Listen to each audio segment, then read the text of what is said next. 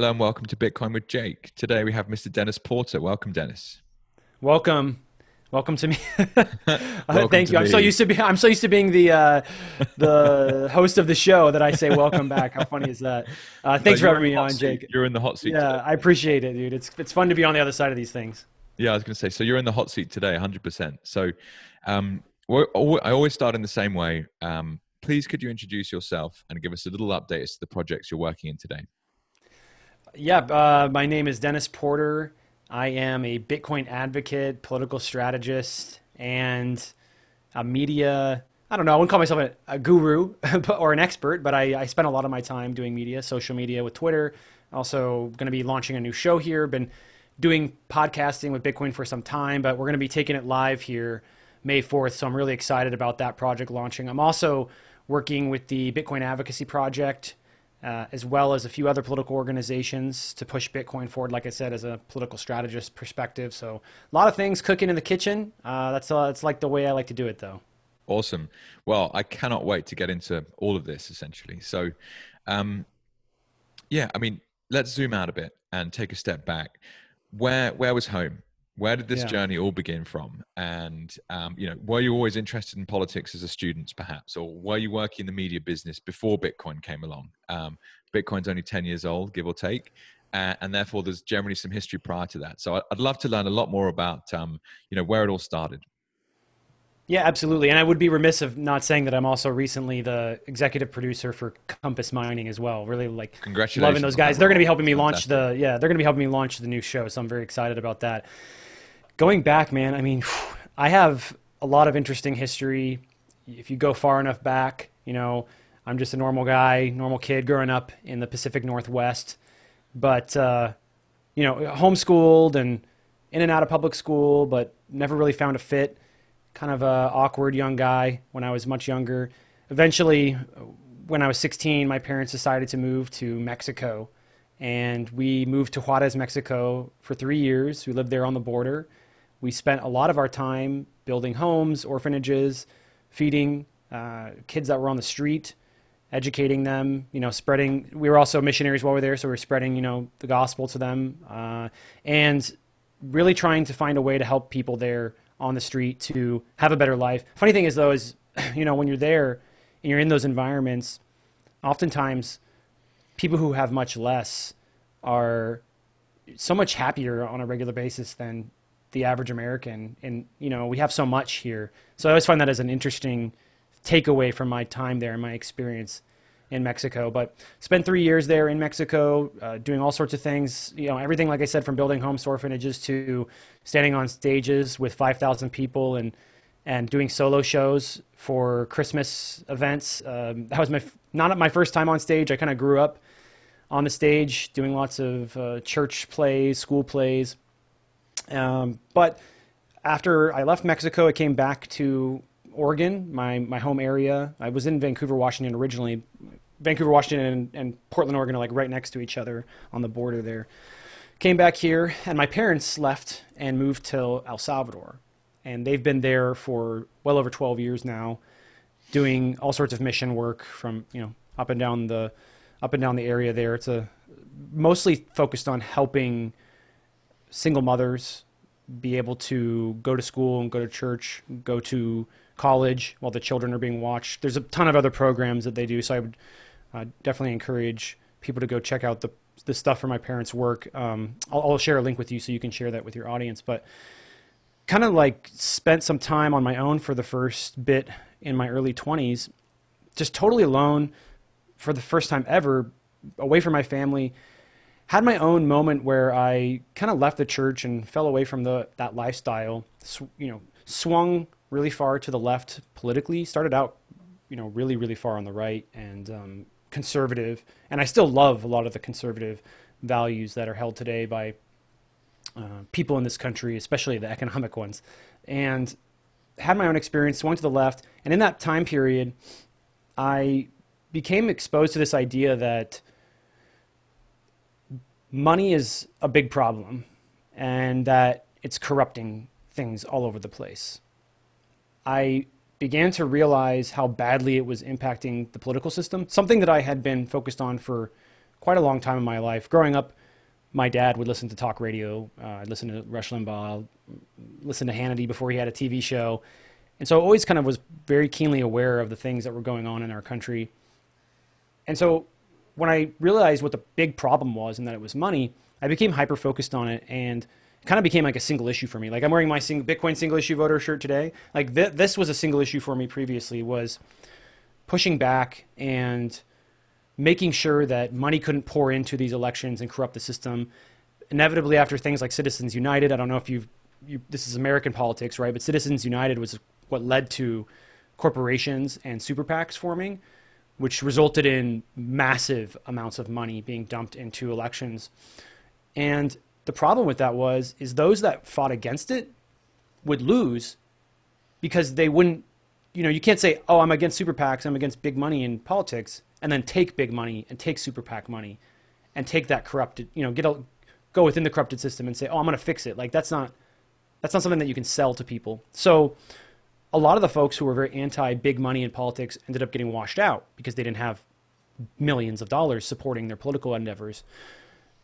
So I lost my kind of focus on that as an issue, saw it as something that was not fixable, realized that the, the, the political system that we're in today is, is really too corrupt, monetarily especially, to, to be fixed from, you know, legislation. You can't, you cannot make corruption, you know, you can't legislate it away it'll always find its way back into the system. And so that was something that was a big part of why I fell in love with Bitcoin. Um, initially, it was you know some random person saying, "Oh, you know, I, there's this anonymous internet money," and I thought, you know, bullshit. You know, there's no way you can't have anonymous internet money. That's what piqued my interest, right? Started studying it, quickly realized it's not totally anonymous, but still, it was what piqued my curiosity. Fell uh, down the rabbit hole, discovered Andreas Antonopoulos. And the thing that really set me free and really made me realize how important Bitcoin was is its ability to remove the incentive to want to corrupt politics. So I'm going a little long here, but I'll, I'll let me explain this last part because this is important. I'm loving it. Why Bitcoin is so important. Um, you can't legislate away corruption because there is too much of an incentive to corrupt the political world that we live in today, right? Like the federal government, the president, the House, the Senate, way too much power. And there's no way you're going to be able to stop special interests, large money groups, um, high net worth individuals, multinationals from dumping money into elections because there's too much power to be had. So they'll always find a way around this corruption. It's like trying to stop water, like it's going to find its way through. And so what we need to do is instead of trying to remove or make it illegal for someone to corrupt politics, right? Because it's not, you can't stop it. They'll always find a way, a loophole, they'll always find a way through. We know that. You need to disincentivize the desire to corrupt politics. And the way we do that is with Bitcoin. That's one way, right? Because currently, the most powerful tool that the federal government has is the unlimited money printer. And the decision to where that unlimited money gets spent.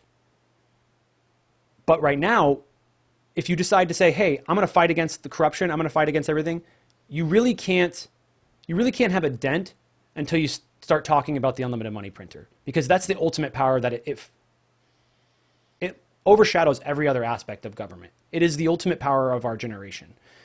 And so whoever wields it wields incredible power. And so that's why f- large money, special interests, uh, high net worth individuals, multinationals. That's why they want control of the federal government because then they get to decide where the unlimited money gets spent. We all know how Bitcoin works. Bitcoin essentially pulls power away from that fiat system and gives it back to the people or just get, distributes it broadly so that no one has the power to print money. So ultimately, this is what we're doing is we're disincentivizing people from spending money in federal elections. I mean, look at, for instance, like my home state of Oregon. There is no cap on money spending here. Literally, like you can spend as much money as you want. It's it's legal. And when you look at that and you go, okay, well, that's interesting because why aren't people spending billions of dollars in the state of Oregon? Because there's no power. Like, how much power can you really have? It's a pretty big state, but there's it's not a lot of population. Um, it's a mild amount of industry, uh, not nothing compared to like states like California, Texas, or New York. And so it's like, why aren't people spending billions of dollars? Because there's no incentive. There's no, there's nothing to be gained. There's nothing to be won by spending a billion dollars. I mean, yeah, you gain some power, but the ROI isn't there. So it's not really about when you look at the federal government like uh, caps and preventing it. It's like we need to shrink the federal government. And the number one way we can shrink the government is by getting onto a Bitcoin standard. I love it. That's all over now. we'll just finish that. Yeah. Oh, Dennis, there's too much to touch on. Wow, we could go for hours. Um, thank you. That was a, a wonderfully succinct and um, and good explanation as to kind of what brought you to today. Um, we're going to dive into different aspects to it for sure. Um, where I'd love to start is what's it like growing up in a religious family and um, doing work that's clearly very people focused and mission driven, uh, and then and dropping out of that world, like perhaps just a bit more flavor to you know what it was like growing up in a family like that, and then to suddenly find yourself in a position where you're not thinking the same way, and and how do those two worlds look very different, or do they look very different? Yeah, uh, so very different. When you know when you grow up in that that type of a family, um, which again, like going back, I love a lot of the stuff that came from my upbringing. I there was a lot of values and a lot of wisdom that comes from the Bible that I still use today, right? But and and I when I believed, I you know I felt like I truly believed. This wasn't something that I was half in, half out. I just kind of woke up one day and realized that I wasn't. Once my family was gone, I was by myself. Like I wasn't really practicing anything anymore. And maybe it's because the support system was gone. I'm not sure, but when but when you're growing up in it, it's, it's you know it's it's all consuming, and you know it's it's it's a big part of everything that you do in your life. You know, you're going to church every every Sunday. You're hanging out with religious people. Your your worldview is definitely shifted. You you see things through this lens of there's something beyond this life and that you want others to you know have an opportunity to have that future as well because it's you know it's a bright future that that is taught in the bible. If you uh, you know accept jesus christ's gift uh, you know of his uh, sacrifice. So growing up in it for me it was a great experience. I had great parents loving parents and never had anything happen to me that I would say was like, oh, this is this is why I left the church. You know, a lot of people have these horror stories of, oh, I left the church because uh, my pastor was X Y Z, or someone abused me, or someone was violent, or it's not what it cracked up to be, and God screwed me over. Like that, nothing really happened like that to me. Just kind of woke up one day and and and it's just kind of faded away after my family left. And on the other side of that, you know, personally for myself, I I had a weight lifted off of me because for a long time I felt like I had to be a certain way and act a certain way. And for the first time ever, I got to kind of determine what I thought was right and wrong and what I thought was uh, good for me and uh, was good for the world. And in the beginning, it was a lot of bad decisions, right? Lots of mistakes.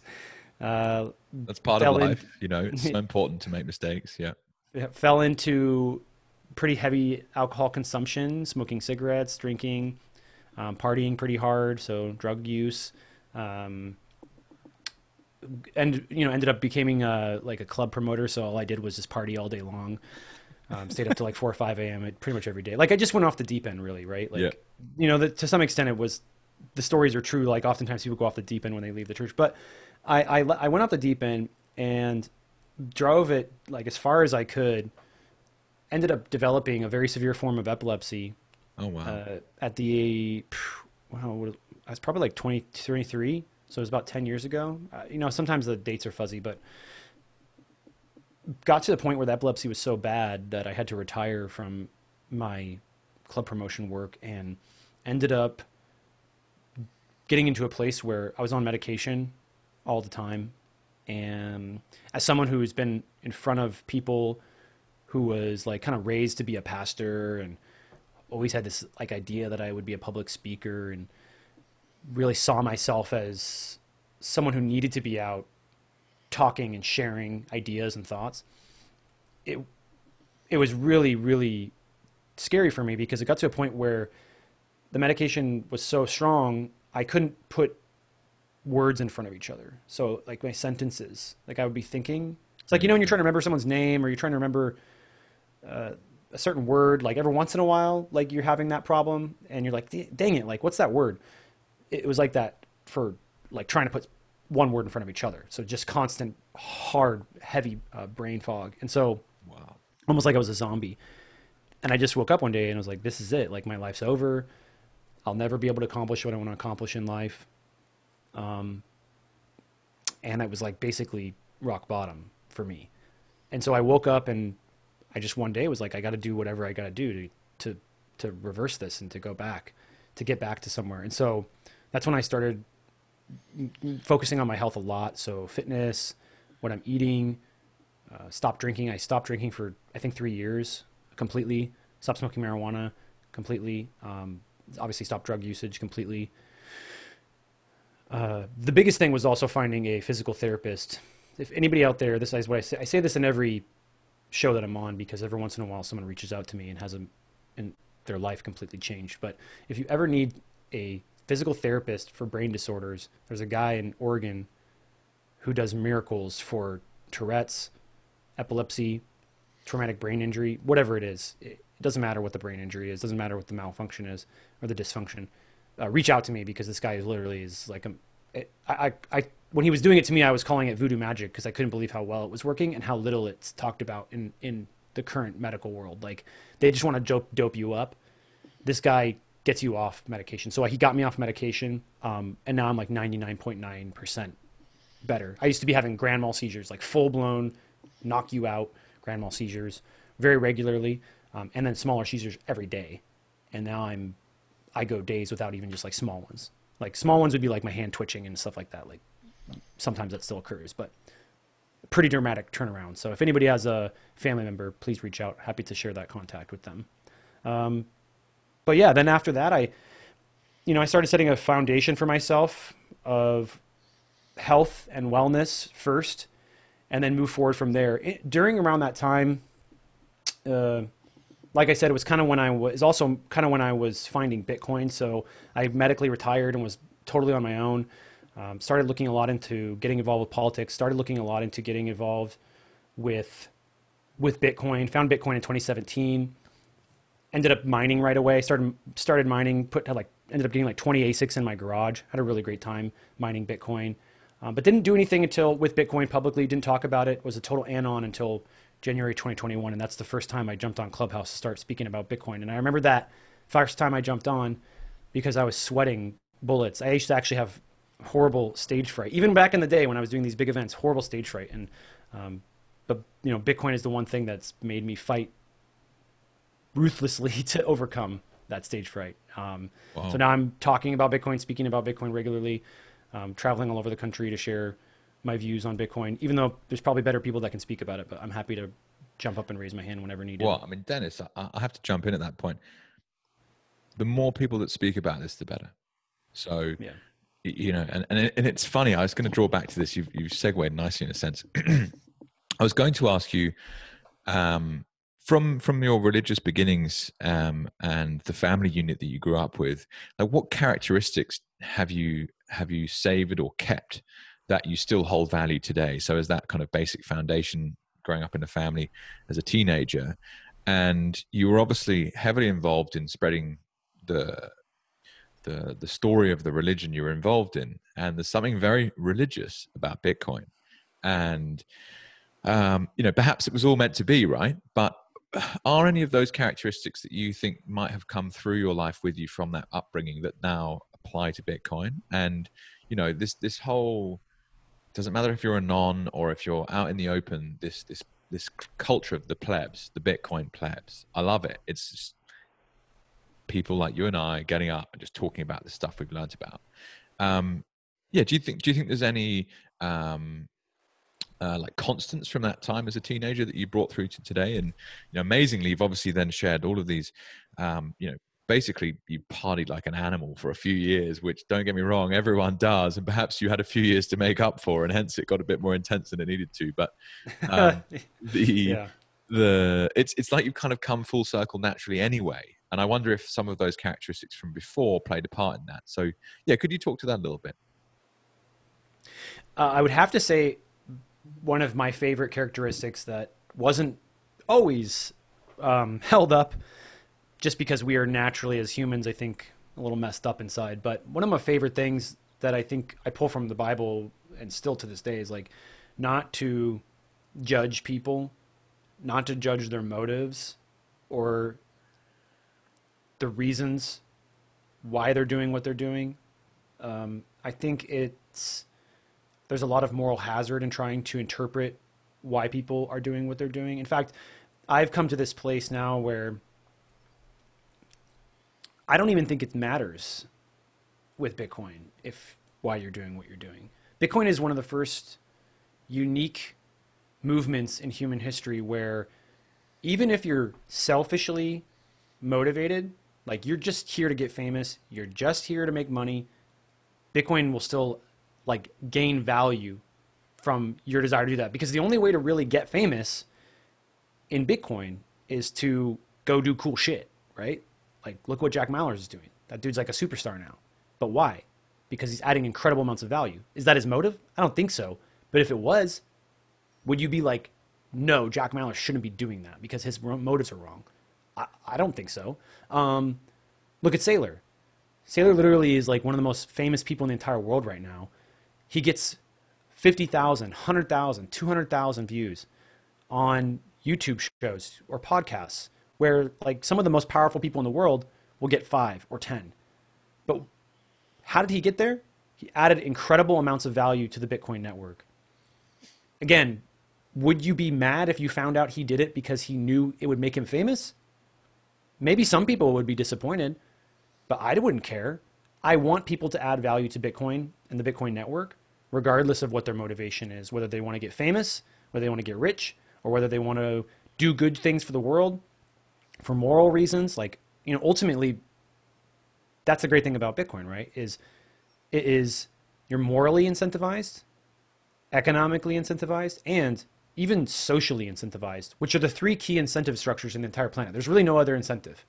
Are you going to do something good for the world? Moral incentive, like a lot of people are very heavily morally incentivized in the Bitcoin community, especially draws those type of people in because it's one of the greatest goods that you could ever do for the world.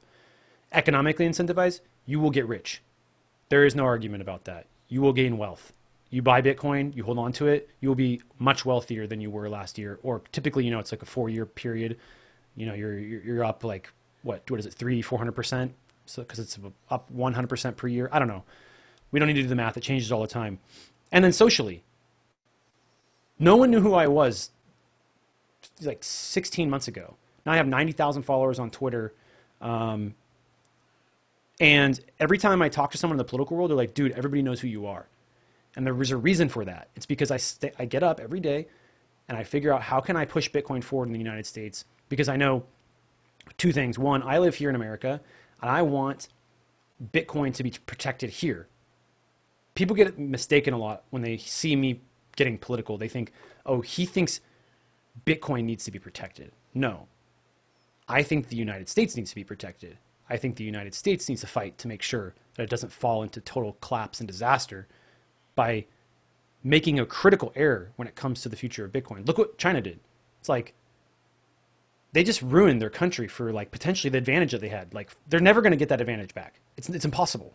It's like 60% of the hash rate. Now they have almost zero. A lot of that came to the U.S. and that was a huge benefit to America. Um, so going back, I, want to make sure we secure that. I want to make sure it stays here because I'm an American and I want Bitcoin to do well here because I like Bitcoin. I think it's going to do incredible things for our country. It's going to do incredible things for the world, uh, and it's going to do I think it's going to go far beyond what any of us are imagining. I, I, am pretty hyper bullish on it. I, I'll stay hyper bullish on it. But for me, it's like, what's the incentive, right? Economic, moral, I'm doing good things, social. Like, I try to ignore it, but I'm a human being. Like, I just acknowledge that it's real. Saylor, Saylor, super famous. Jack Mallers, super famous. Adam Back, super famous. Anybody who adds a lot of value to Bitcoin gets famous. And I can sit here and pretend that it doesn't incentivize me, But anybody who tries to say that to themselves is, you know, you're ignoring human nature. Human nature is you're incentivized morally, economically, and socially no matter what. You can't stop it. That's just the way we are built. And Bitcoin is the first movement in, in human history that aligns all three of those, regardless of whether you're being doing it for selfish motives. Do do I want to believe that I'm doing it for the right reason? Of course, everybody does. But ultimately, we're we are hum, we are animals, and we are always going to succumb to those three incentive structures. I don't think there's any way around it. The funny part to the conclusion of this, though, is to your point in some senses. One is helping to um, promote a meritocracy. So you may own more Bitcoin than anyone else in the whole world. But you can't change it. Quite unlike the guys with right. the money printer that you touched on at the start of the uh, the conversation, who were able to then influence future democratic processes with a shitload of money that they just invent out of fucking nowhere. Right. And so I love that point. I haven't heard anyone really make that before, which is even if you think someone is a selfish wannabe and they're promoting Bitcoin, it's like no news is bad news. Like it's only going to improve a, a, a rock or a foundation or I don't know what you want to call it, like the bedrock of a future societal system, um, which is yes. an incredible thought process to go through. If, if you um, add value to Bitcoin, Bitcoin will add value to you. It doesn't care. It's a, it's a protocol. It has no emotion. It doesn't, doesn't care, care, if you, are. Yeah. It doesn't care what your motive is. It doesn't even sense your motivation. It yeah. doesn't it doesn't understand motivation. It only understands are you adding value to the network? And if you're adding value to the network, for some reason I, which I haven't figured out, Bitcoin adds value to you. And yeah. and people will take this and they'll say Dennis is doing it for selfish reasons. That's why he's saying that. That's why he wants to bring this up so that he can give himself you know, a, a, a, gate to walk through in order to say, oh, it's fine for me to do it for selfish reasons. That's not true. I've tried to tell people this. I've tried to tell them over and over again. I usually get shouted down, um, and told, they, people tell me it's horrible. It's a horrible message to send. I think it's a great message to send. I think you should be telling people, hey, you can be selfish and still have an incredibly positive impact on everyone around you because regardless of what we think about other people, certain human beings will always be selfish. Like they're kind of programmed that way, maybe from childbirth, maybe because of, uh, you know, what they say, ec- environmental or genetic reasons. Maybe they're a sociopath. Who knows? But I want everyone to be included in the Bitcoin network because Bitcoin is for everyone. And I'd much rather those people work to the benefit of Bitcoin and have a positive impact morally and economically on every person that Bitcoin touches by adding value to the network instead of doing the opposite of that. Because I don't like that they're doing it for selfish reasons. So I don't want them to work on Bitcoin. I don't. I just don't agree with that. I think everybody should be included to work on Bitcoin, and we should celebrate all the work, all good work on Bitcoin, regardless of the person's motivation. But to your point, no, Bitcoin doesn't give a fuck. It yeah. literally doesn't give a fuck. You can turn up for whatever reason you want, and you can say for whatever reason you want, and people can say you shouldn't say that for whatever reason they want but it, just, it doesn't care.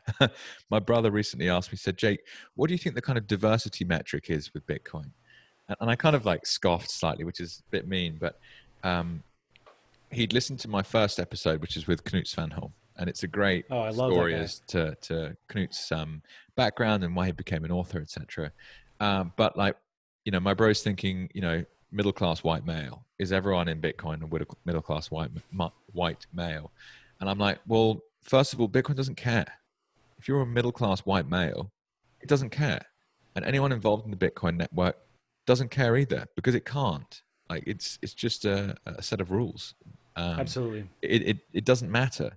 And then, of course, you can start to explain some of the incredible stories you hear. You know, my favorite YouTube that came out of the Bitcoin conference was Bitcoin is Freedom and Alex Gladstein talking to Yeonmi Park and um, some other people from around the world that have seen insane impacts of a neutral monetary network in places that are essentially under like huge oppression.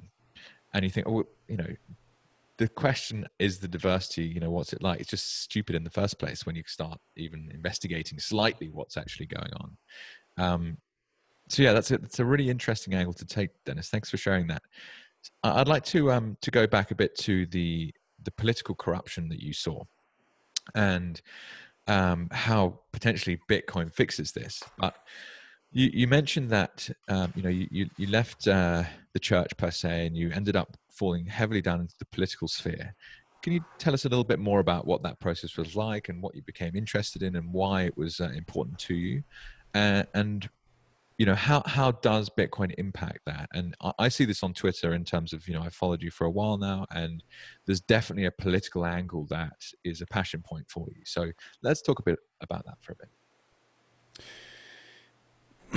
Yeah so i ended up jumping into politics as a like as work or a career roughly around 2015 um, i i was so that was more of like an advocacy time. Um, got really engaged, really involved, really concerned. Inevitably, the outcome of that election was just wild, right? Like it was all over the place. And I kind of became disillusioned with the process after that, especially after just particularly I was, you know, in, in Oregon, I was very much aware of what was going on in the Bernie Sanders race. I, I also, as a single issue voter, liked the idea just this idea, right? I didn't like everything else that he was pushing forward, but I liked the idea that he was pushing back against the the special money, uh, special interest, um, big money in politics thing. Like he saw the problem of all this money in politics and the corruption it would cause. No one else was talking about it. So I, I became aware of his race and then watched as the Democratic Party just like completely annihilated him, uh, pretty much against the will of the voter. And so became just very disillusioned with the political process, but still loved it. Still loved like the it's it's raw, it's real, right? It's it's it's very different. If I, could, if I could ask you just to flesh out a little bit, like when you say advocacy and really getting involved, like what what do you mean? Like what is like on a day to day basis? You were part of an organization that was helping the Democratic Party, or your local representative, or you're out talking to people on the streets, or just just yeah. just a little more color if you. So can. it was pretty, yeah, no, it was pretty mild in the beginning, but get, being politically engaged, talking to people, um, being involved. I don't know what you it's not a protest, like a rally, like going to rallies. Yep. Um, like being public engaged speaking with, event or something. Yep. Yep. Absolutely, and being engaged in that level of advocacy. So, so less of I, like I take a step back and say less of a career, more of just like being a part of a movement. Mm-hmm. And after that process, became very disillusioned, but still very fascinated and have always been drawn to politics as a paid like career. And that's when I decided to go get trained by a political organization to do campaign management. Started studying. I might have books behind me that are like started just studying different political ideologies and then also how to manage campaigns and just became obsessed with the idea of like that I could impact the political system through my endeavors and through my efforts. Um, got trained, immediately turned around, started helping a guy in Florida who I met there. Also helped several candidates here in Oregon as well, and it, it was really I really enjoyed it. I had a lot of fun.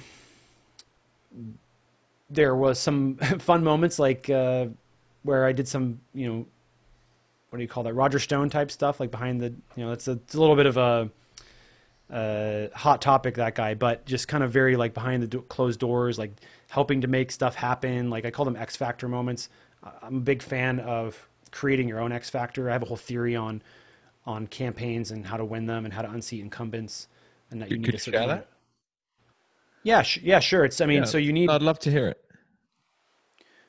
Uh, campaigns are storied by X factor moments, similar to life, right? But you you know you have a time window. Life, you can you know you make mistakes and make mistakes, and you, know, you finally bounce back, right?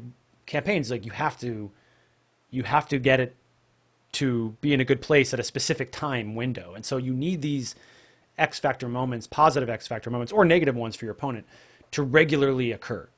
And especially when you're trying to unseat an incumbent, if you if you don't get them consistently enough, you won't win. Um, I try to think of lots of different X factor moments that make sense to a lot of people that have either a negative or positive impact, but there's none that's easier than Trump and COVID, right? We probably have to bleep that out, but um, the I don't know if you're putting this on YouTube or not. So, uh, but if if the pandemic hadn't hit, like it's arguable. Obviously, some people would like to debate it with me, but it's arguable that he would still be president, right? Because it was such a such a negative spin at the end of his first um, time in office, and so it really you know, things were going. If we, I don't remember if everyone remembers, but things were going pretty well actually for for him as far as like policy wise and and economically, and things were chugging along. You we could you could make some argument that some other X Factor moments may have occurred, but that was an X Factor moment that dramatically shifted the narrative of the race. Uh, I can talk to you all day about why, but I am of a personal belief as a political strategist. That's my opinion. If people want to debate that with me, happy to come back on and debate it. Uh, but campaigns are are storied by these these X factor moments that occur, and I like to be someone who not only just observes them and takes advantage of them for the campaigns that I'm working on, but it actually creates them. And I've done that multiple times in various races. Um, I've done it in Oregon, and I've I've done it in other. I try not to talk about it like too much, just because some stuff is like private information. But you have to be willing to see something and go, "That's what we need to do," because it'll cause this to happen and this to happen. It's like second and third order. It's like playing chess a little bit. Um, but one of them I can share a little bit about was uh, there were two candidates, three candidates running in a race, and they're in a primary there's a dude that keeps winning all the time, this old guy. And the two people that I was friends with in the primary, if they stayed in the race together, they would never beat the old dude. He had too strong of a base. But the old dude, who would win his primary, kept going on to lose against his opponent. So everyone in the district was like, we need to figure out a way to get someone else to give them a shot to go after the incumbent because this guy's not cutting it. He's, he's already tried like four times and lost the two people I knew were not going to leave the race, right? They were they were there. They they were like all in on the race. And so after some phone calls and some conversations, I was able to convince one of them to leave the race and run for a different office, a higher office. That's typically the only way it'll work. People will never run for a lower office. They'll never drop down. Yeah. So they ended up running for the higher office. Both of them won their primaries, and then um, that's kind of like the story, right? It's like, I, but I created that moment where and created that conversation. And because of that conversation, both of them were able to win their primaries. So that's kind of like wow. one way of like creating an X factor moment. I've actually um uh, I've got friends get involved in politics, but no one's ever been involved in more from a bureaucratic perspective. They work as civil servants, or um, you know, I've got parents' generation friends who have actually been um, members of parliament in the UK, but um, it's fascinating. Okay, because obviously campaign management. This is a a high like it's a proper skill set. It's a very important part of a, a politician's um, kind of march towards you know a position, so to speak. Um, and, it's incredibly relevant to Bitcoin. Like, you know, one of the biggest things people will say, oh, "I'm not buying that stuff because the government's going to ban it." Why? you know, and, and, what a what a rabbit hole that is to go down. Um, we'll, we'll, get there eventually. The in 2017, you came across Bitcoin. You'd had this process where the election in the states had gone in such a way that you were just like, "Fuck this! This is I can't necessarily utilize the view that you'd previously had, where you could you could make things change from the inside with a set of skills." And then you came across this neutral money network that was radical yet very refreshing, uh, I'm sure, compared to the system you've been trying to work within. So perhaps you can just speak a little around um, what you, you know, did you have a friend who told you about it or like what was the first day you first, you know, really started looking at Bitcoin? And, and then we'll veer back around and, and, understand, you know, what a difference it might make from a p- perspective of politics. Yeah. So politics and Bitcoin were all kind of taking off at the same time as far as getting involved and also learning about Bitcoin and understanding its the ramifications of the technology. Politics came a little bit first. Um, when that crumbled, like that initial first endeavor, I I found Bitcoin shortly after that. And then after I found Bitcoin, I started getting really into it. I was like obsessed, reading books, got Mastering Bitcoin behind me, was reading through that constantly really appreciated Bitcoin from the Andreas Antonopoulos approach, who's the author of that book, mm. Of its ability to bank the unbanked and have a positive impact on the disenfranchised and the less privileged around the world.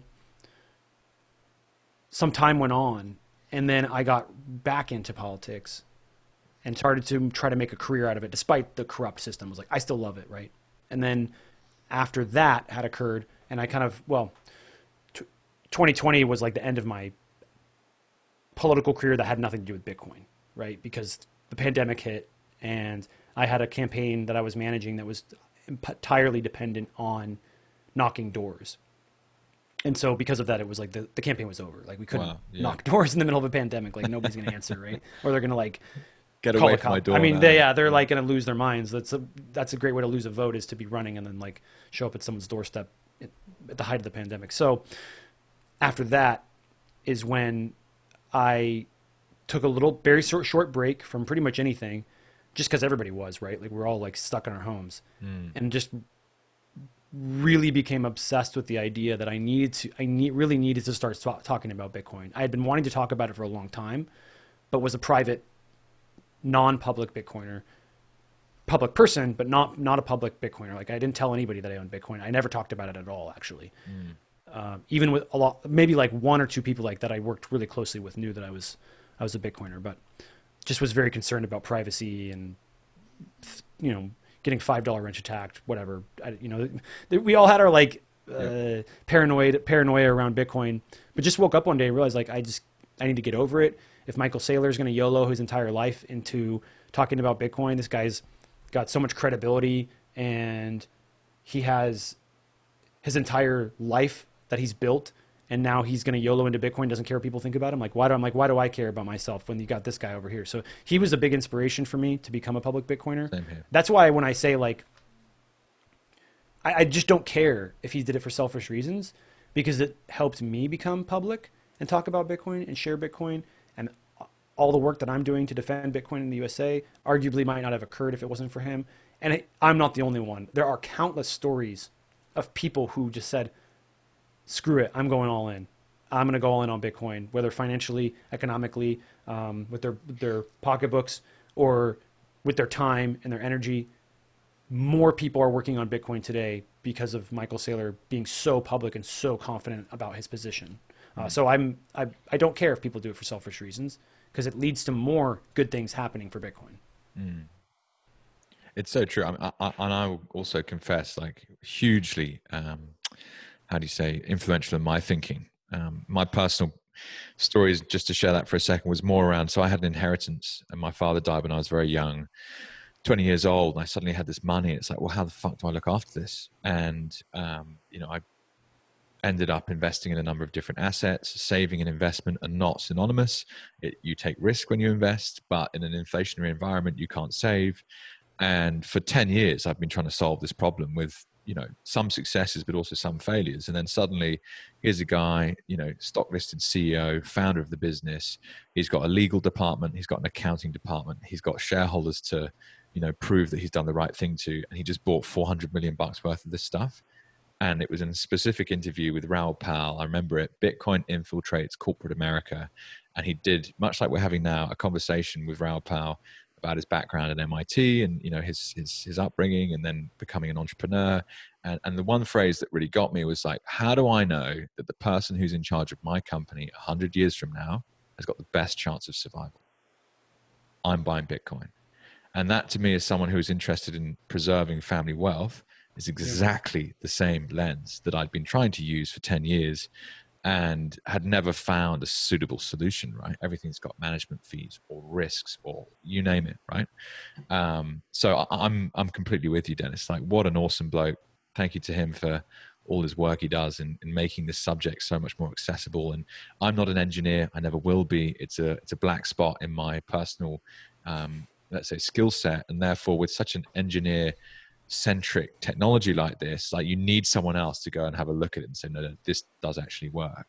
And then to be able to trust them on a YouTube video, that's another big step that probably wasn't previously possible. But, um, you know, you, you can have a mentor on YouTube you've never met. Like a lot of people would never even consider that to be, is that real? No, you can't. You've got to shake them by the hand and find out who they are. It's like traditionally how we would think about this stuff. But the the access to education etc is just so different these days and of course the tricky bit is filtering what's right and wrong and i fucked around with some icos i bought a whole lot of other stuff that didn't make any sense and you know you suddenly start to think well hang on what's the real problem we've got here and you realize money has been a problem for humans forever and ever and yeah. ever. And suddenly, whoa, digital scarcity has been invented. This is pretty mega. And down the rabbit hole you go. And it's wonderful. And here I am talking to you. And um, it, it strikes me the the thing I find so rich about these conversations is everyone's lens is different. So I've just shared a little about why Bitcoin became important for me from the perspective I was in, but the the political world you're operating in was that was your lens, right? And you're going, hang on, this might change something. So right. so to then, you know, to, to to to to pass the conversation back to yourself, like moving forwards, what is the world going to look like when um, democracy perhaps still exists and the political parties that operate within those democracies don't have access to a money printer? Like how do you see that playing out um, from what you've experienced so far? Yeah this is a really important conversation um, and i want to make sure that i that i get it right because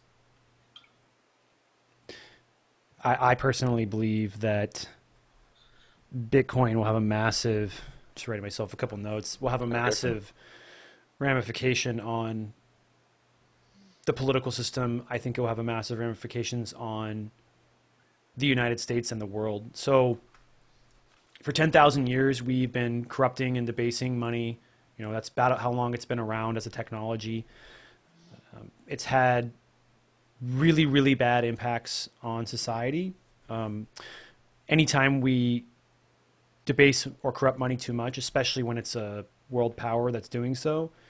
It has pretty horrible things happen in and around when the money is debased or corrupted. I mean, I know you know the stories like when the Romans debased their silver denarii down to like a fraction of the silver that it had. The soldiers were just ultimately unwilling to fight for the currency uh, as payment, and was a large part in why Rome collapsed there had a broad, uh, very large border that they needed to protect, and soldiers that were unwilling to fight for it. So, you know, that was a very, it was a very bad event for Rome. Uh, massive collapse, massive global collapse. Pretty sure that was a big part of what led to the, the Dark Ages as well. Um, we've also seen it with the transatlantic slave trade when the Europeans came south and realized that the African nations were using glass aggry beads, which are just like basically just pieces of glass as currency, they realized that they had a massive opportunity in front of them and they started to create massive amounts of these glass aggry beads, which are later dubbed slave beads, because the Europeans had advanced glass making ability at the time and the African nations did not. There was so much glass made, there were so many glass beads made that the Africans actually started to sell each other into slavery because they thought they were getting untold sums of wealth. So some just very evil stuff uh, that has occurred because of that, and that led to the transatlantic slave trade, slave uh, trade occurring to the levels that it did. Right, like it may have still happened, but it, it was dramatically worse because of it. We also saw in Nazi Germany when the Weimar Republic hyperinflated due to currency debasement that it led to the rise of Hitler and Nazi Germany, which resulted in World War II and the deaths, uh, genocide of millions of Jewish families and humans and kids and mothers all across the planet. So just really, really, really evil stuff happens when when you break money, right? Because you can debase it, right? And that's like causes problems. But when you break it, it's like you know when money dies, like it just society itself collapses. It's the base layer communication layer across the planet for value. Um,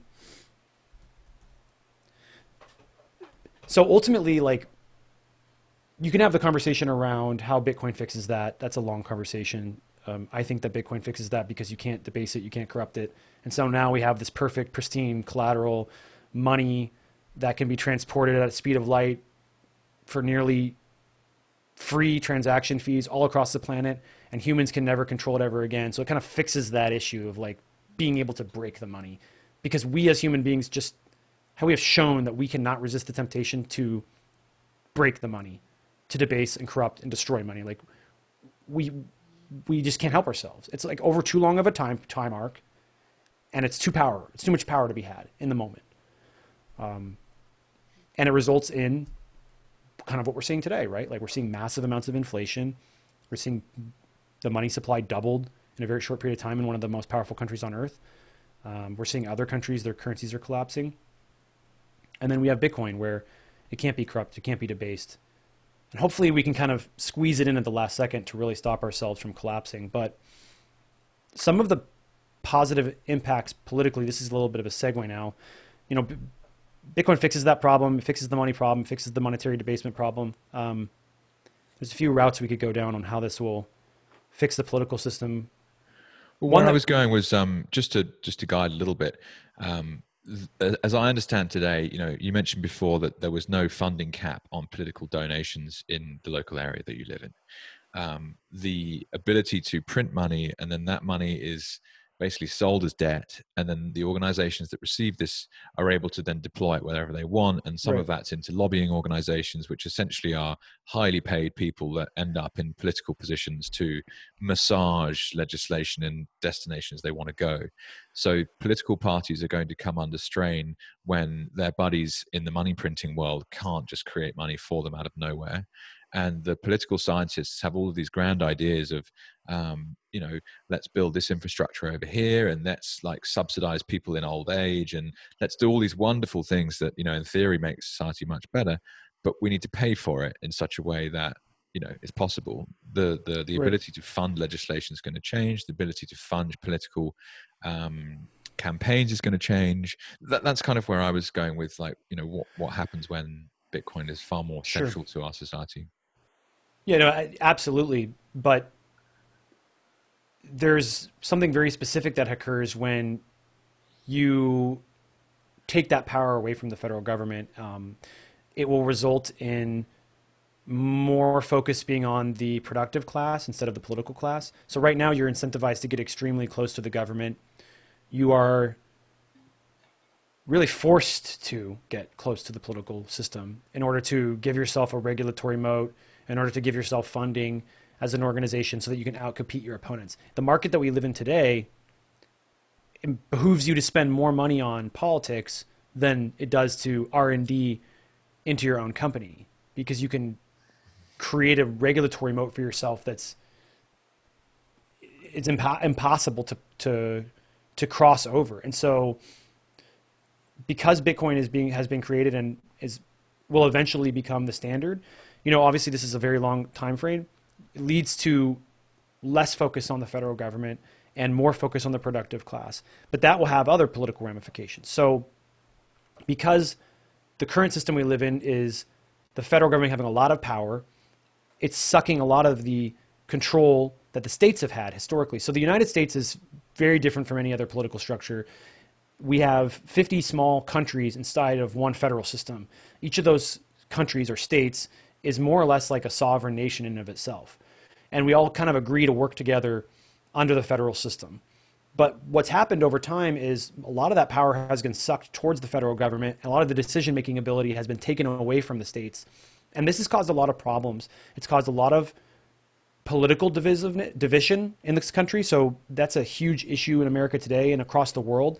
The political division is at all time highs, and it's created because there's a centralization of power where if you don't end up having control over that centralized body of government, you have a lot to lose. Like you're going to get screwed over. And so ultimately, what's happened is because there's all this centralization of power, the people in, in power are using that to target their political opponents. We see it with Justin Trudeau.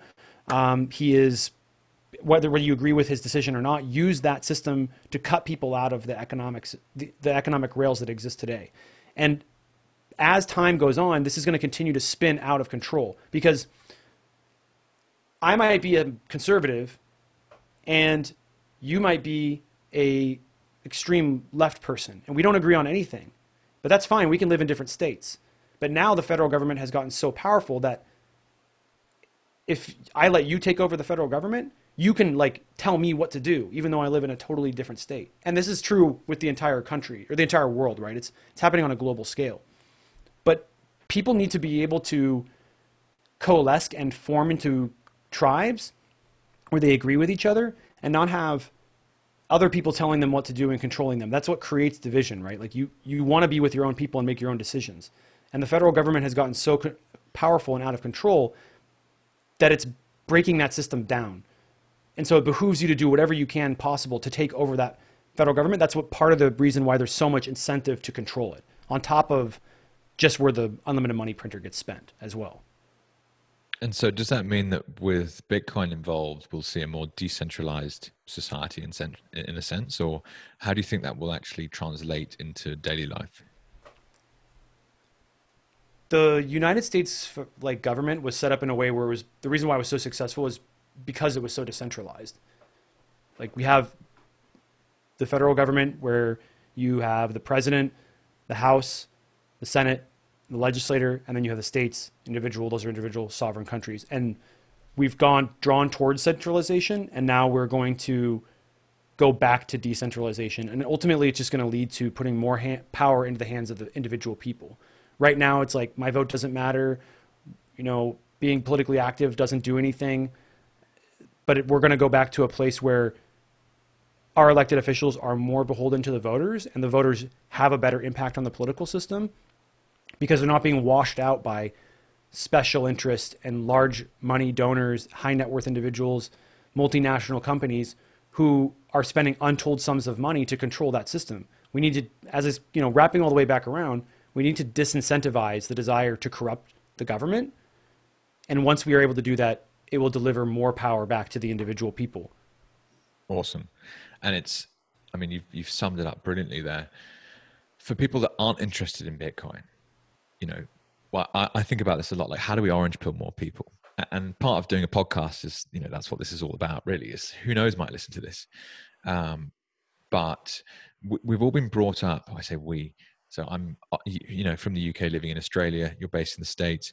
This this concept of democracy is, you know, you have a say in how the function of the society is, and one just doesn't. One feels completely deluded. It's like, or, or what's the right way of saying it? There's no, um, there doesn't seem to be any feedback, right? They'll take your taxes, and you know you vote at some point, and then apparently you know that made a difference. But does it? Like, how's that impacted my day to day life? So perhaps exactly how you just phrased it is a brilliant way of um, helping get more people interested in Bitcoin. Is you know politically this is a, a really interesting innovation to help you have more of a say in how your democracy actually functions, um, which I think is probably an underplayed part of this. Actually, I haven't spoken about this enough with people in the past. Um, so, so I, I, could actually I could talk for hours with you, Dennis. I've absolutely loved this conversation.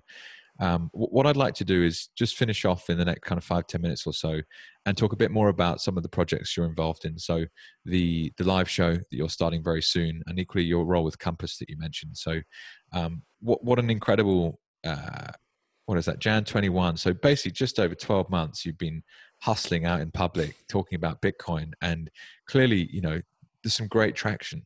I worked in the startup space for a long time, and you know to use a kind of lame phrase but product market fit is really important. And it's very obvious when characters kind of reach that point because it, it, just kicks off right? You suddenly have all these conversations lots of people are interested. The social media stats although probably highly addictive also do portray in some sense as you mentioned already the value that's being created by certain profiles and people um, so yeah, well done on what a journey it's it's probably been. Um, let us know a bit more about what the live show is going to be and, and, and what you're going to be doing with Compass. Yeah, three things I want to just touch on there uh, before I get, you know, that one of them is the show. But when you said how do we get more people in, one way is to, you know, advertise this as like, well, if Bitcoin takes over, give it a Bitcoin standard, the political process will be less corrupt and will be more beholden to the individual voters. I 100% agree with that other ways to get people interested or to get elected officials interested in Bitcoin, really for me has been my focus, is to figure out what it is they're passionate about. Like, what is it that they wake up every day as an elected official and they say, this is the thing I'm going to fight for? For some, I've heard them say innovation. For others, I've heard them say freedom. And, and so you just have to figure out what is that thing? Like, because every elected official has it. Like I don't believe in this bullshit that like oh they're they're just here for power and they're corrupt and da da da da da. No no no. That there's something inside of them. Something's driving to, them somewhere. There's, I agree. There's a, there's something there that's where they're willing to die for. Like they're willing to fight for. Every human being has it. Um, and so figuring out what that is is key because it's very easy to tie it to Bitcoin. If it's innovation, well, Bitcoin's very innovative. I mean, it's one of the greatest innovations in human history. Uh, if it's about freedom, Bitcoin is also arguably one of the best technologies for freedom in human history. So it's just about figuring out what that is and tying it in. Um, and Dennis, I'll just riff with you there slightly. Um, yeah.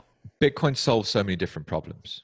So if you're yes. in El Salvador and you're trying to send money to, or you're in the States trying to send money to your, you know, cousin in El Salvador, Western Union's dog turd. I recently uh, interviewed a, a, wonderful guy, Lord Fusitu'a, who's from Tonga, and Tonga. Oh, that has, guy too.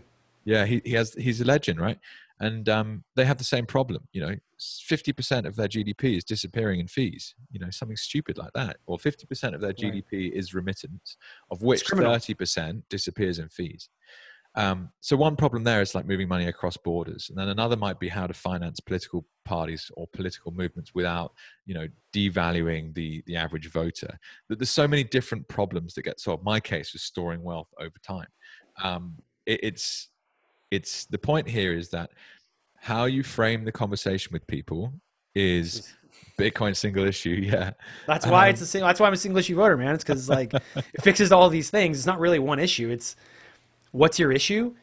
Bitcoin fixes. We've got it. Yeah. Yeah. It's like what? I mean, so, there's yeah, very so few issues that don't get fixed by it. Trying to get into least, someone's head. It's like, what's the problem that this person has, and how yeah. can I prove that Bitcoin solves it for them? And that's or, really the, like the kind of the philosophy, I think.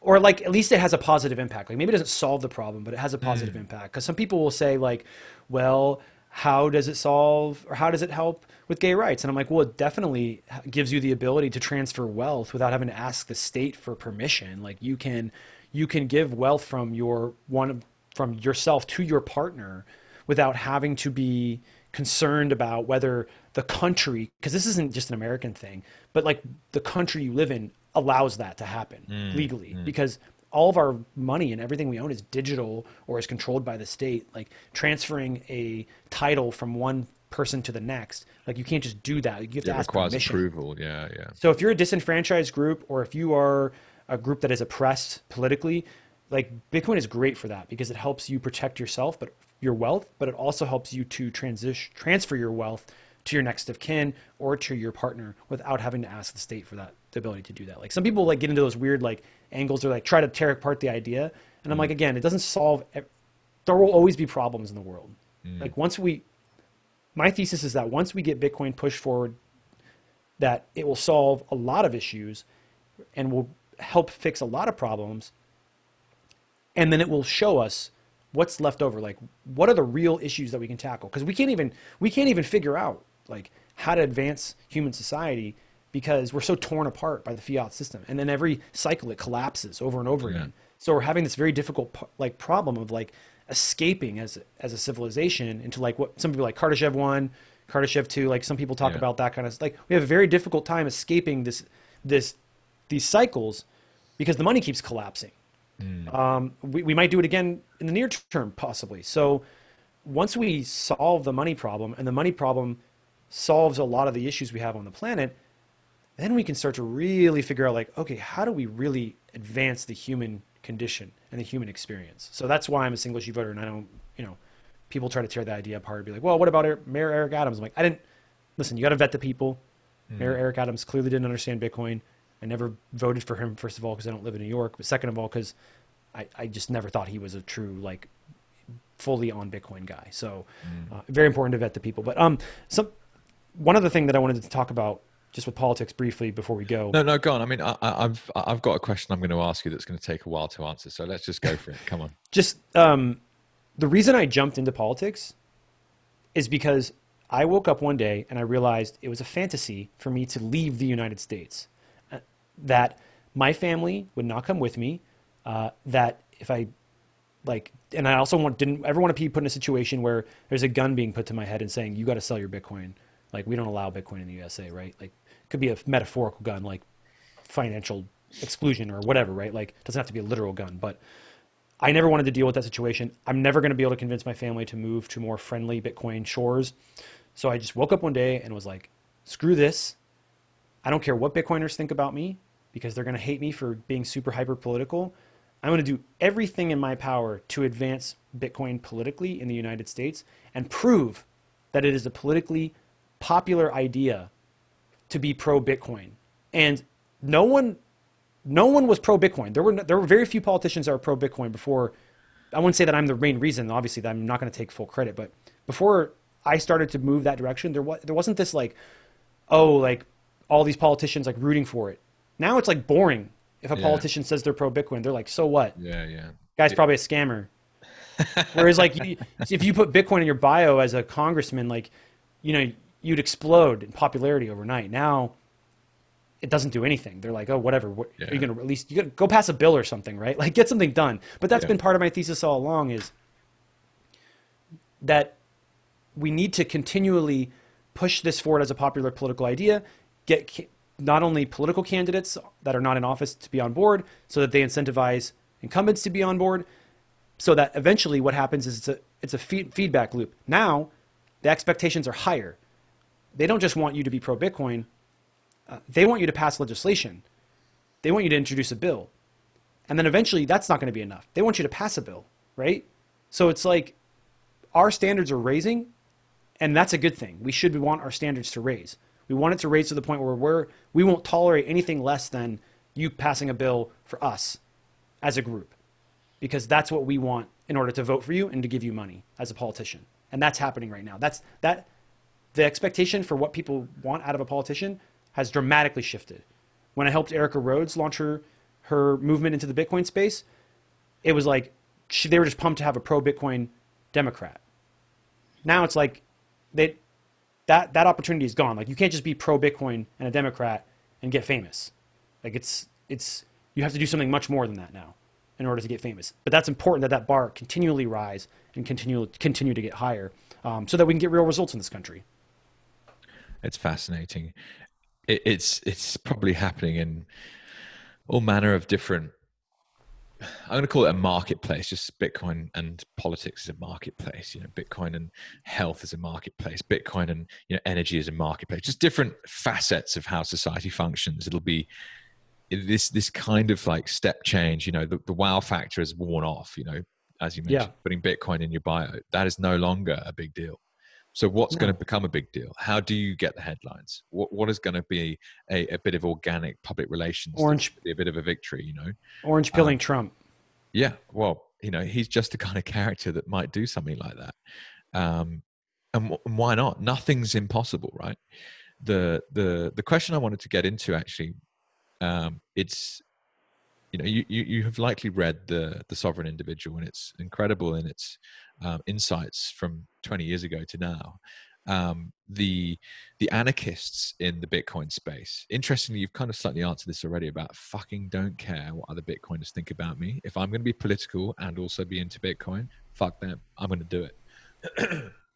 um, but do you see a um, a bit of a collision here where you know the, the, the society that we built we've been kind of conditioned to think that democracy is the right way to run a society and to have political class and have a political party and to to utilize bureaucracy to to manage ourselves um, but there are people out there that will say well we don't need any of that any longer because we have a neutral monetary network that we can trust that um, is more of a kind of libertarian philosophy shall we say that uh, enables people to to act and behave of their free will but also you know Right. Rationally in a way that like we can actually um, we can deploy capital more effectively than ever before. Do you how, how do you see those kind of characteristics like interplaying? Because you know this is a massive question. How society going to be structured in Yeah. the future? I don't know. And and frankly neither do you. That's not the point. It's about how do we feel? Like where do we see this going? And yes in the short term i can see as you're already brilliantly explaining there's going to be a profound change to the political landscape. It's already happened in 18 months and just think what's happened in 18 months it's going to speed up. You're Mhm. going to start to see legislation come through that's going to give you know bitcoin mining companies all sorts of aggressive tax breaks or it's going to give bitcoin you know no capital gains tax. That's just the most blatantly obvious one right? Give let people use it as a currency. Um yeah, how do you see that playing out then those kind of like different Yes. worldviews and, and how we're going to structure ourselves in the future Yeah, you know, I just I like the idea that government is going to change. I, I think that it will. I will it stop being called government? You know, just like how we stopped having kings and queens, right? It's like government changes uh, or will change, and it may change enough where we stop calling it government. Just like how the the ruling system changed enough where we stopped calling them kings and queens. That's that's possible. We could transition into a new era where there's a completely different way of, of self-organizing in our communities. Some people talk about city states. Totally think it's a great idea. Could happen. Um, pot- potentially in our lifetime could be something that starts to occur to happen.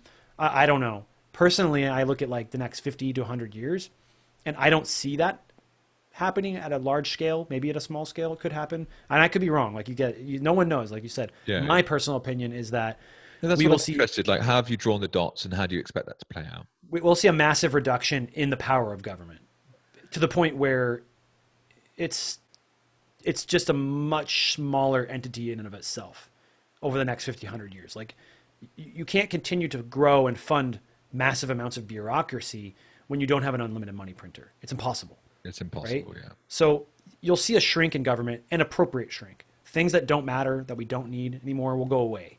Um, that's a good thing. I think that voting will still occur, whether we do it on a blockchain, whether we have like a more secure system. I, I really, I, I have no idea. I don't think that voting goes away anytime soon. I think it's just we removed, separated money from politics. We didn't destroy politics. We didn't destroy government. We just took away the thing that they can't stop abusing. It doesn't mean that it's government itself is going to evaporate and, and cease to exist. So, in the future, I think smaller government, more states' rights, more individual freedom, more like political class being more beholden to the people, less focused on the political class, more focused on the productive class. That's just kind of like where I see things going, and I, I, I don't I don't see anybody able to make a argument that you know all the states and all the federal government and and every country on earth is going to like not exist anymore. Like borders are going to be gone or like they're going to be redrawn. Like if that happens, like really bad things probably happen on the on that path. And some people believe that. They believe we're headed towards this like really dark time. Everything's going to fall apart. It's going to be cataclysmic and like terrible. I just I don't see that future. I think um I think we we narrowly escape World War 3 and the collapse of society with Bitcoin. Like I don't know if it's a time traveler or just extremely good timing, but I think Bitcoin barely saves us from that sort of a future. We may be bumpy along the way, but I don't see a world where, you know, nukes are going off and the world is collapsing. No, and it comes down to this whole concept of incentive. Like, what's the point nuking someone? Um, in the past, you know, military might was a, an integral part of uh, wealth accrual. So the biggest army became the wealthiest because they could just kill everyone. And therefore you know either you got killed and had your stuff taken or you just gave it to them and then you survived and potentially had a way of creating more wealth some other way. Um, bitcoin changes that whole dynamic in terms of how you can potentially create wealth. And arguably it's people sitting on the largest uh, energy resources that have got the best kind of opportunity in the next 100 years right. to accrue some of this uh, this this nascent technology but um, USA, US. Yeah, and the states will be so got a lot. strong at this. I mean, I'm based in Australia. an incredible amount of uh, energy here. Well, and I'm, I'm I have a, a, Telegram group that I set up called Bitcoin Mining Australia, and there are people doing some incredible stuff all over Oz. And Oz is, is the size of a continent, right? It's yeah. absolutely fucking massive, and the amount of natural gas and other forms of energy that are in stranded locations that couldn't possibly be monetized in the current situation they're in, but are now potentially monetizable because of Bitcoin mining.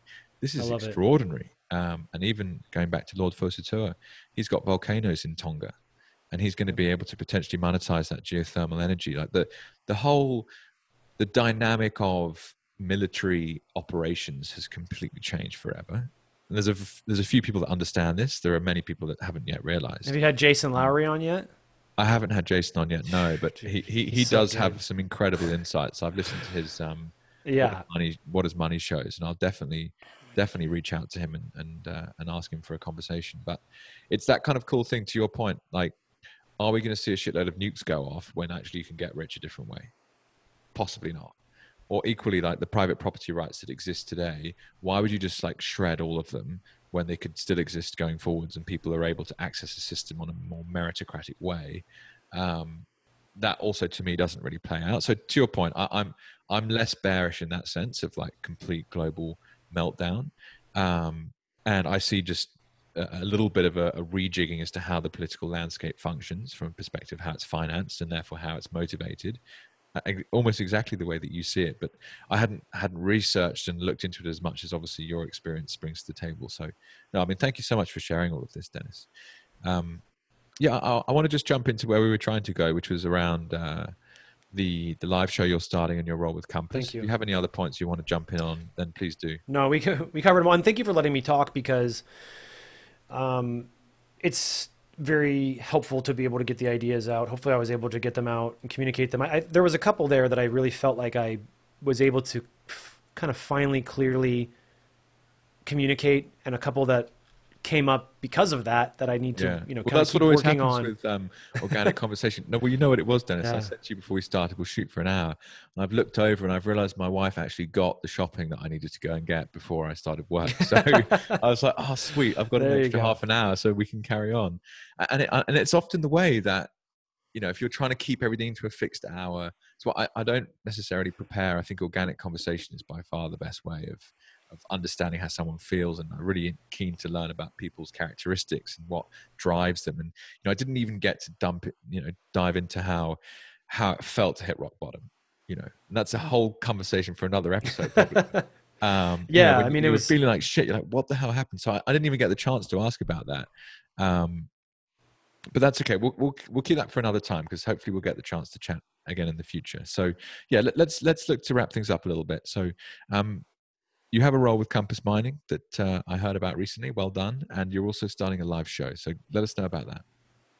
Yeah, I got brought on as the executive producer for Compass Mining. So they have a media arm. Uh, we'll be doing a lot of new content. We'll have our th- this episode probably won't come out in time, but tomorrow we'll be doing our launching our series of spaces that we'll be doing.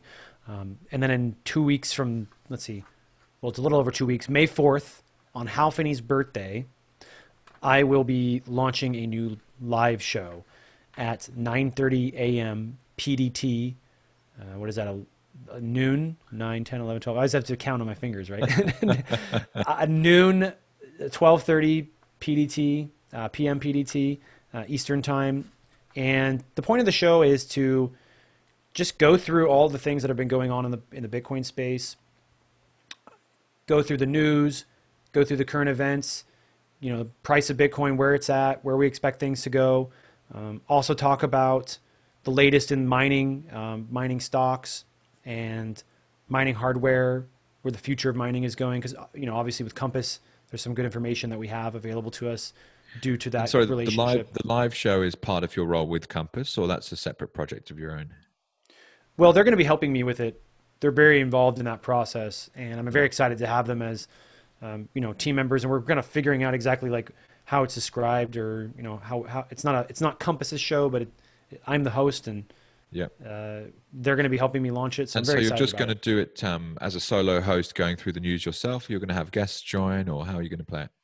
Yeah, so we'll have folks from the Compass team working with me on it as well, like helping to either come on as co-host occasionally, help me run through things, also bringing on guests, planning to get a trying to get a really great guest for the launch yeah. on May 4th. So TBD on who that will be. Got a couple people that I'm having conversations with to see what works for their schedule. Awesome. But yeah, May 4th, 9:30 a.m. PDT. Um, we'll probably put the link down in the show notes for people if they're interested in yeah, listening sure. to that show. But I've done a lot of interviews and a lot of live content with Twitter Spaces, mm-hmm.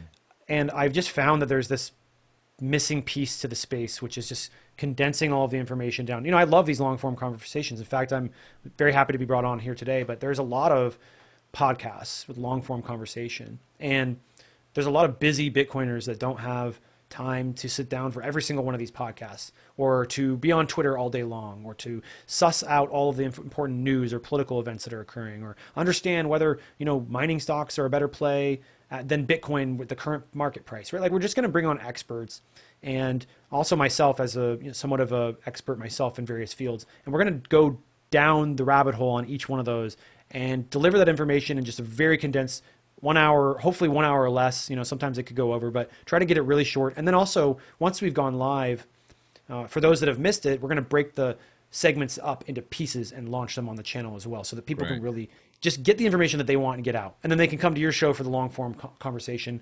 You know they can come to the other podcasts when they want that yeah. really organic convo. But tr- just trying to deliver like fine-tuned information that every bitcoiner wants and oftentimes they're not getting enough of. Fantastic. I look forward to um to watching out for that.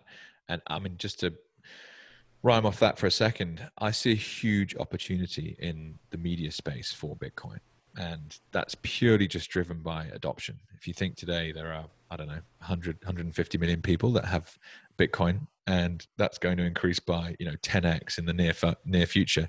These are all, you know, that's another 900 million people that need to learn about this stuff. And they, how are they going to find out about it? Yep. Well, they're going to find out about it online. Are they going to choose to do it with a podcast? Maybe. Are they going to watch it on YouTube? Maybe. Or Odysee or any other different platform that's doing things a little differently. Um, so yeah, awesome. No, I look forward to, to watching that and good luck with the project. Um, and, and briefly, just to summarize, so Compass Mining. So can you tell us a little bit about them in case there's any listening that don't know about Compass? Yeah, Compass Mining essentially just gives the average person the ability to mine Bitcoin without having to start up your own operation, host your own miners. So you can buy miners through them and then they'll host them for you. Makes it super simple, super easy. Got a ton of friends who are using the service and love it.